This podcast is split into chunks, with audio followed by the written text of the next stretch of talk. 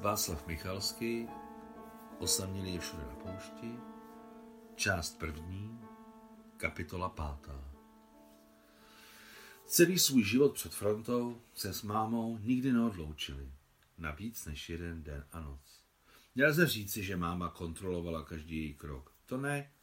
Máma byla natolik inteligentní a delikátní, že si nedovolila ani poučovat, ani vnucovat své názory. Všechno šlo tak samo sebou, jako je byla Sašenka plně samostatná, ale to bylo jen zdání, za ním stálo mámino virtuózní umění řídit, jako by neřídila. Sašenka mámu zbožňovala, byly si tak blízké, že mnohému rozuměli beze slov. A k čemu slova? Kolik to lze říct rukama, rameny, pozdvihnutím obočí, rtů, kolik je toho možné říct si mlčením a očima? To je celý svět. Nedarmo se říká, člověk dostal jazyk, aby skryl, co si myslí. Určitým způsobem jsou gesta a mimika jemnější a bohatší než slovní vyjádření. Někdy to, co nelze vyjádřit slovy, je možné ukázat takovými gesty s množstvím odstínů a kontextů, které nejsou dostupné ani v ústní, ani psané řeči. Jen hlavou, jen hlavou lze kývnout možná v desítkách, ne stovkách smyslů. Obvykle si tak mlčky s mámou povídali mezi lidmi. Sašenka přemýšlela, že se nikdy nezvládne od mámy otrhnout, že je to nad její síly. Ale ukázalo se, že když zůstali každá sama, pocítila takovou nevysvětlitelnou svobodu, lehkost na duši, tak se poznášela, že jí začalo být před mámou stydno, jako by ji zradila. Každý den na frontě vzpomínala na ten okamžik, kdy se naposledy ohlédla a zamávala mámě. Máma stala na prahu jejich hloupého přístavku k ještě blbější kotelně, kterou na svátek práce z nějakého neznámého důvodu nabarvili na světle růžovou, s mělými pruhy od podzimních dešťů. Máma stála se zvednutou rukou jako odpovědí a zdála se taková malinká, hubená, taková stařenka, že Sašence vstoupily slzy do očí a tak se stočila za roh téměř slepá. Jako vždycky měla máma pravdu. Sašenku poslali do, Stal- do Stalingradského rajonu, i když pravdivější bude říci, že je na okraj začínající bitvy, protože až do města, to z místa dislokace polní mobilní nemocnice, nebylo méně než 250 kilometrů. Fronta, na které se ocitla, se nazývala Donská. Velel mladý Konstantin Rokosovský. Sašence se to velmi líbilo, dokonce se pro sebe uchychtla hraběnka Merzovská s velitelem Rokosovským. Cítila se na frontě velmi dobře, jako by se probrala po moskevské monotónnosti, jako po letargickém snu a spatřila svět v celém jeho světle a různobarevnosti. Zdá se, že žít je tak krásné. Začala si uvědomovat, kolik různých koutů má ruská zem. A jak veselí kluci jsou chirurgové. Jak smířlivě přijel její vůči postavení zdravotní sestry. Sašenka dostala funkci starší operační sestry. Její vyznamenání a hlavně to, z jaké slavné moskevské nemocnice přišla, udělalo své. Po třech, čtyřech dnech a několika operacích, kterých se účastnila, se její autorita stala fakticky nespochybnitelnou. Hů, teď jsem jak za kamenou hradbou. Byl Sašenkou načen náčelník nemocnice, urostlý, 120 kg chlapák, úplně plešatý, ale s hustým černým knírem a živými plamínky v chytrých, lstivých hnědých očích, které by možná měly i normální rozměry, ale na jeho velkém kulatém obličeji s masitými červenými tvářemi vypadaly velmi malinké, přímo takové malinké vrtáčky. Všechny skrz na skrz povrtal, to byl jeho zvyk. Potom se začal usmívat a oči mu zapadly úplně. Specializací byl orl, což mu nebránilo v tom, aby trpěl chronickým zánětem dutin. Vypadal na 50, i když mu nebylo ještě 40. Já, promiňte, ještě před vaším příjezdem jsem přijímal osobně velitele fronty do Kosovského. Udělal nám inspekční prověrku a my jsme mu trochu pomohli. Jak se díky mně ukázalo, měl zájem středního ucha. No, všechno se mu se řídil. Dokonce mi potom asi za týden volal jeho ordonanc, že nechává děkovat. Takže nás teď naše vlastní medicínské frontové velení nemůže jen tak zadupat. Ví se už o nás, že jsme dobří. Náčelník nemocnice se veselé rozesmál, jako by dával Sašence na srozuměnou, že je prostředý člověk a zná, co má jakou cenu. Velící přijel speciálně k vám? Zeptala se udiveně Sašenka. No to ne, prostě jel okolo, viděl nemocnici, píchalo v uchu, tak co se dalo dělat? Zahnul k nám. Máte někoho přes uši? Tak hned vytasím ESO. Přesně, pane veliteli, máme. Kdo to je? Já soudru veliteli. Náčelník nemocnice KK Gryščuk. Zkušenost lékaře ORL 15 let. 15 let? To se hodí. Usmál se s obtížemi velitel. Co znamená KK? Konstantin Konstantinovič, soudru veliteli. O, tak to my jsme jmenovci. Tak pojď, vyleč mi to. No, byl jsem strachy bez sebe. Vše jsem pořádně prohlédl a vlezl mu do ucha s přístrojem. Musel se odsát dnis a to stálo za to. Ale on, trpě, on je trpělivý, mladý a není starší než já. Ale no tak, podívala se Sašenka. Říkají, že je mu přes 40. No a kolik je mě? Už za půl roku mi bude 40. Vždyť to říkám, že jsou druh velitele v mých letech. Nemocnice se vešla vší výbavou na 20 nákladních automobilů s nosností 1,5 tuny. Byla skvěle vybavená. Měli tu jak solidní zásoby medicamentů, tak operační stoly i prostorné stany se slídovými okénky, širokou sadu chirurgických nástrojů, silné reflektory i nové akumulátory, doslova vše, co bylo potřeba. Máte to tu výborné. Nikdy jsem nic takového neviděla. A nemyslela jsem si, že frontové nemocnice jsou takto vybaveny. Náčelník z červené rozpaky polichoceně zakašlal, pohladil si svůj mladický knír a skromně řekl. Ano, museli jsme se trochu otáčet. Někoho chytit pod krkem, někoho pohladit, jak s kým. To bylo, když jsem to tu dával dohromady. Popravdě řečeno, takových nemocnic jako naše není mnoho. Některé přežívají daleko hůře. Někdo si to sám vyšlapal a na někoho se nedostalo. No, na, na našem Donském frontu znám personál všech nemocnic. Jsou to zlatí lidé. Pracují do roztrhání těla. Mám chirurgy. No nekoukejte, vesměs mladé, jsou do zkušení. Zkušenosti ještě naberou. A dokonce i vašim, Moskvanům to natřou. Hlavního chirurga mám prakticky úplně v pořádku. Jeho otec je chirurg, i děd byl chirurg, norodová tradice. To není vtip. Může u mne pracovat se zavřenýma očima. Já o něm na schvál nikde nevyprávím. Ale po celé frontě to již vědí. Občas zavolají, konzultují a také nám ho chtějí sebrat. Ale já ho nedám, to teda ne. Sestřičky, sestřičky máme moc šikovné. Jsou tak krásné, umějí vzít za práci. A řidiči, no to je zvěř. Prohledněte si je práci sama. Jste moc milí, řekla najednou Sašenka celkem obyčejně nevojensky. Já? Co je na mě dobrého, kromě knírů? Chováte se hezky k lidem. Promiňte, zardila se Sašenka, nejsem patolízal. Ale tak samo sebou to ze mě vypadlo. Děkuji, moc děkuji, dojal se náčelník nemocnice. Dobré slovo je příjemné i kočce. A najednou se zachmořil. Dobrá, uvidíme. Máme nemocnici ve třetí linii. To je dobře, ne proto, že se bojím fronty, ale z toho důvodu, že jsme schopni trochu dělat vážné operace. Procento přežití je vyšší. Zůstane více živých, pokud je dovezou do týlu, rozumíš? Je těžké tomu nerozumět, usmála se Sašenka. Tak jdem, představím tě svým mandrákům, jak se sluší a patří. Operujících chirurgů bylo v nemocnici sedm. Šest hned po škole, ale hlavní chirurg, ačkoliv byl ještě také mladý, už zvládl pracovat v civilní nemocnici. Bylo mu již 28 let a během dne mu mělo být 29. Když náčelník představil Sašenku svému oddílu, chirurgové se žertovně postavili do řady na suché vybledlé trávě ve stínu plachtou přikrytého nákladňáku. Chci vám představit naši starší sálovou sestru Alexandru Alexandrovnu Haluško, řekl významně hlavní lékař a dal Sašence znamení, aby si s každým potřásla rukou. A tu Sašenka udělala své volně to, co od ní nikdo neočekával. Došla k, mladíčky, k mladíčkovi na levém okraji, natáhla k němu ruku a řekla přátelsky Saša. I já jsem Saša.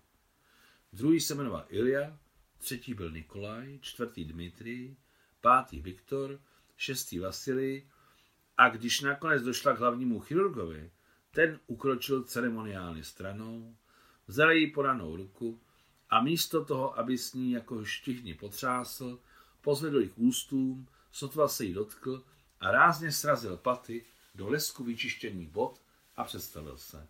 Dombrovský Adam Sigismundovič. Dombrovský byl váleční hrdina 12. roku. Už klíbla se Sašenka, hledí smutřímu do tváře. Máte štěstí na příjmení. To není můj případ. Naši jsou dombroští z druhé větve. Druhá genealogická větev. I když stejného rodného stromu. Prapředka máme společného, pokud tomu rozumíte. Je mi to úplně jasné, drze řekla Sašenka. Učili nás to v aritmetice na škole pro asistenty lékařů. Konečně v sobě našla sílu otrhnout od něj pohled. Nikdy v životě nikoho podobného neviděla. Měl snědou čistou kůži, vysoké čelo pokryté tmavě kaštelovými kadeřemi, rovný nos s malinkým hrbolkem, krásně rýsované plné suché rty a rovné, čisté, neobyčejně bílé zuby. Jak se říká jako perličky.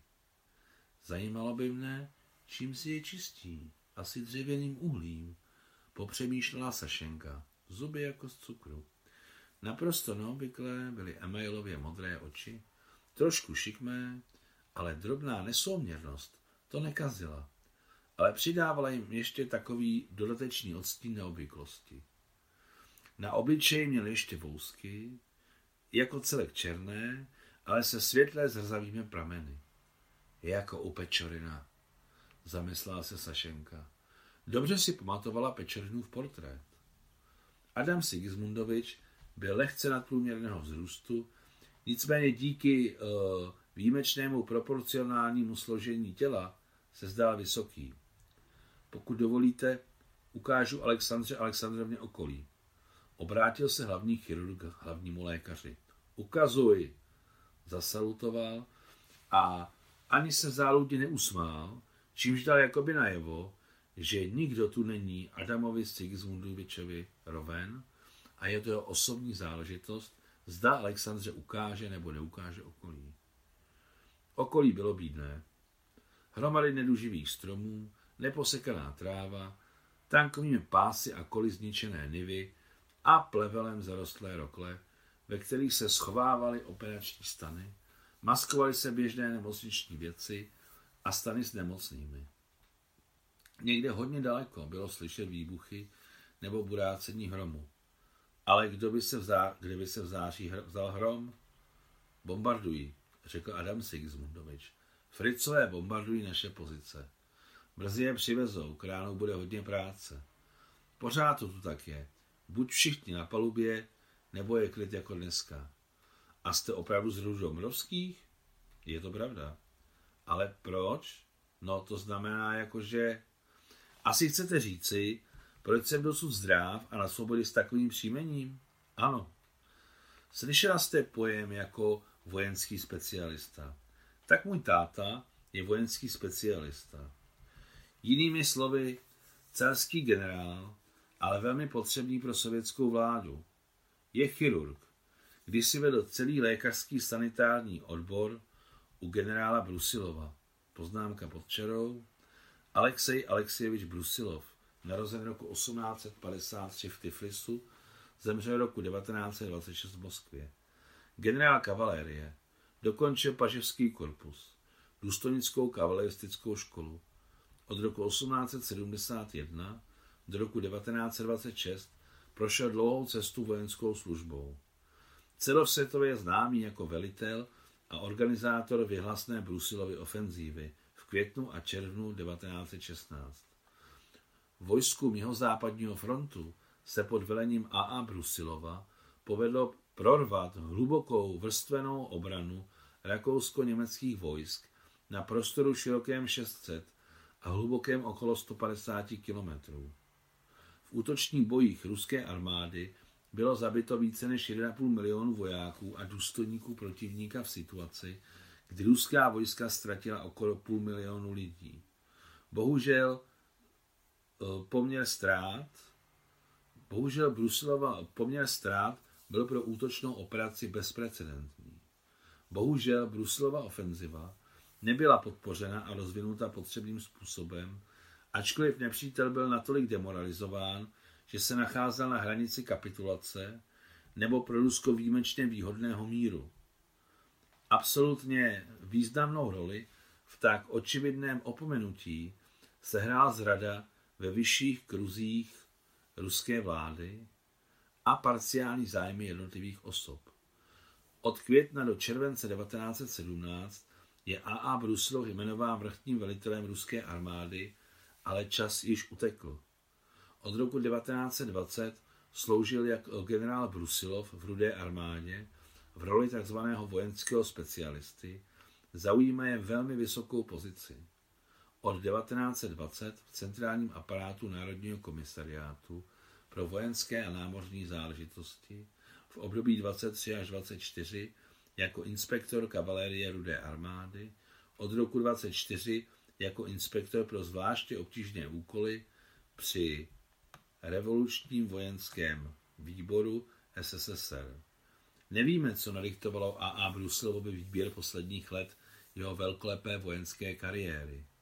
Jsem přesvědčený, že ani sobecké zájmy, ani láska k bolševikům v armádě v čele s Trockým, ale jiné motivy, nejspíše patriotického charakteru, spojené možná s iluzí krátkodobého trvání sovětské vlasti a účasti na záchraně ruské armády a tudíž i integrity státu. Má se za to, že Alexej Alexejevič Brusilov se ocitl v situaci, která byla podobná osudu francouzského maršála Peténa, který mimochodem témže roce 1916 udržel Verdun a zachránil Francii. Brusilov se stal nejspíše rukojmím své špatné kalkulace jako Petén. Už nebyl nejmladší.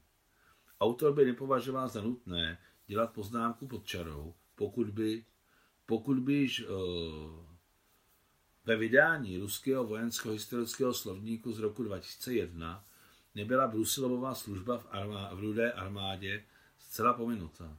Bohužel, posledních šest let života velikého velitele v nosném vydání 21. století jako by zmizelo mávnutím proutku.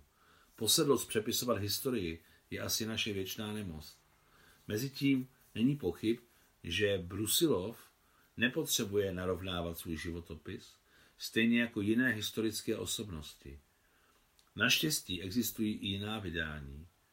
V témže roce 2001 vyšla v Rusku kniha samotného A.A. Brusilova Moje vzpomínky, ve které se mluví přímo o jeho vztahu k armádě a k nové vládě a objevuje se příčina, proč od roku 1917 do roku 1920 tak aktivní generál nepracoval.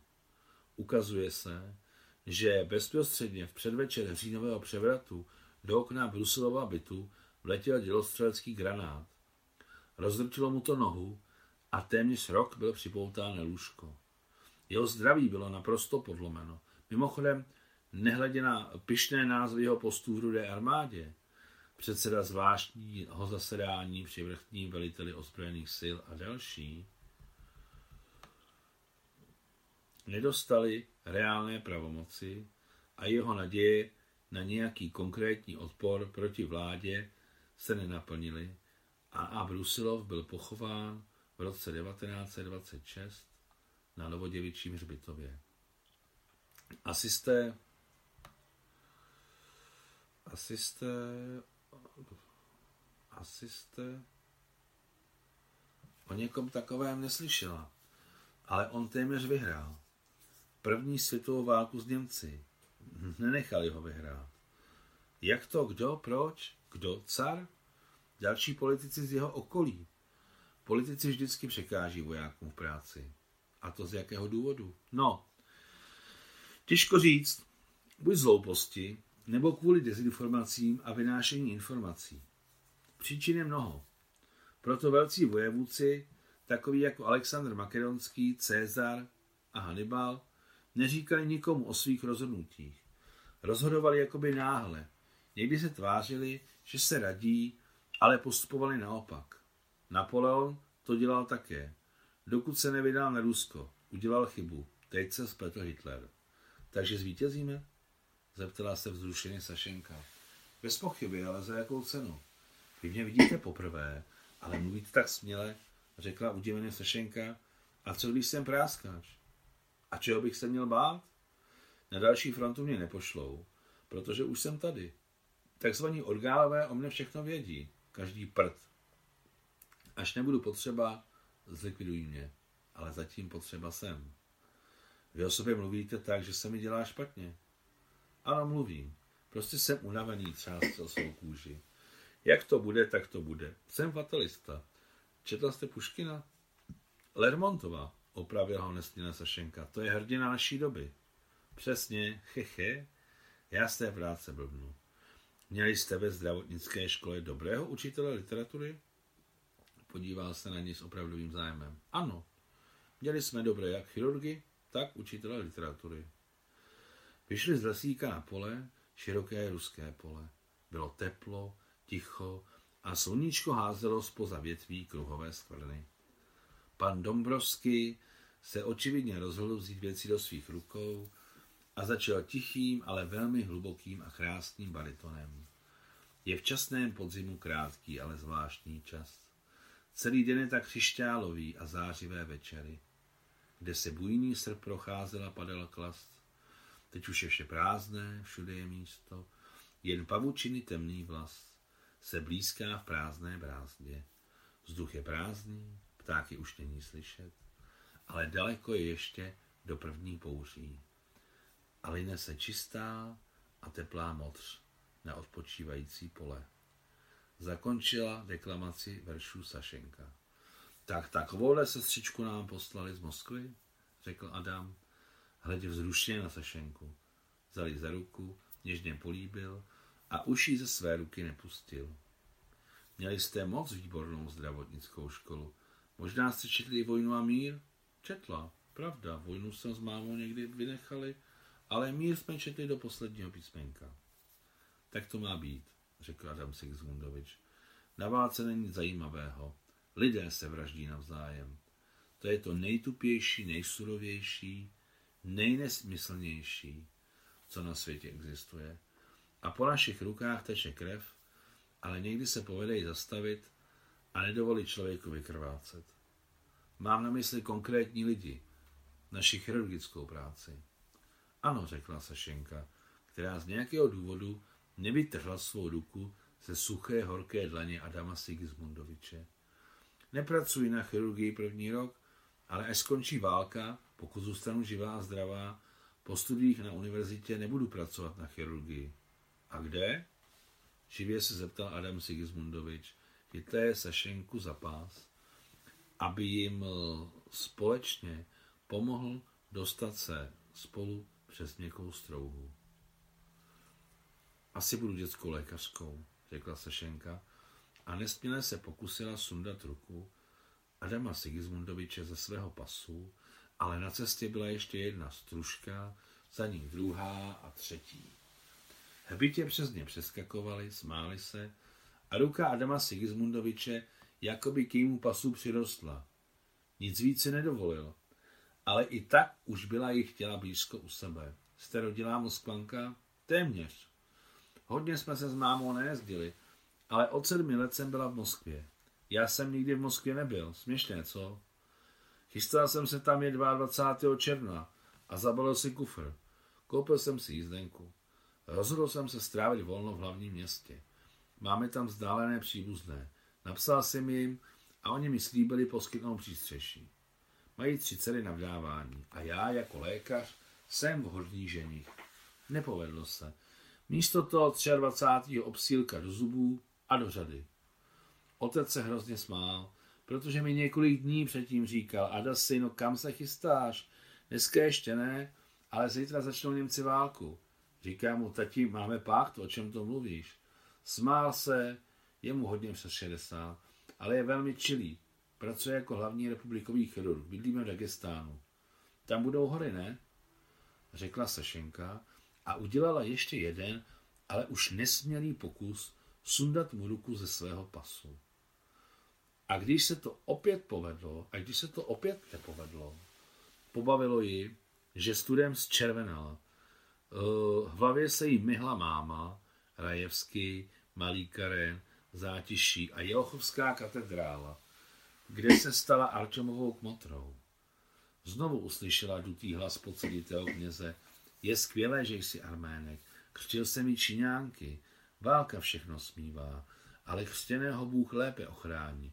Jste pokřtění? Zeptala se společníka. Já? A jak? Pravda, nejsem katolík, ale pravoslavný.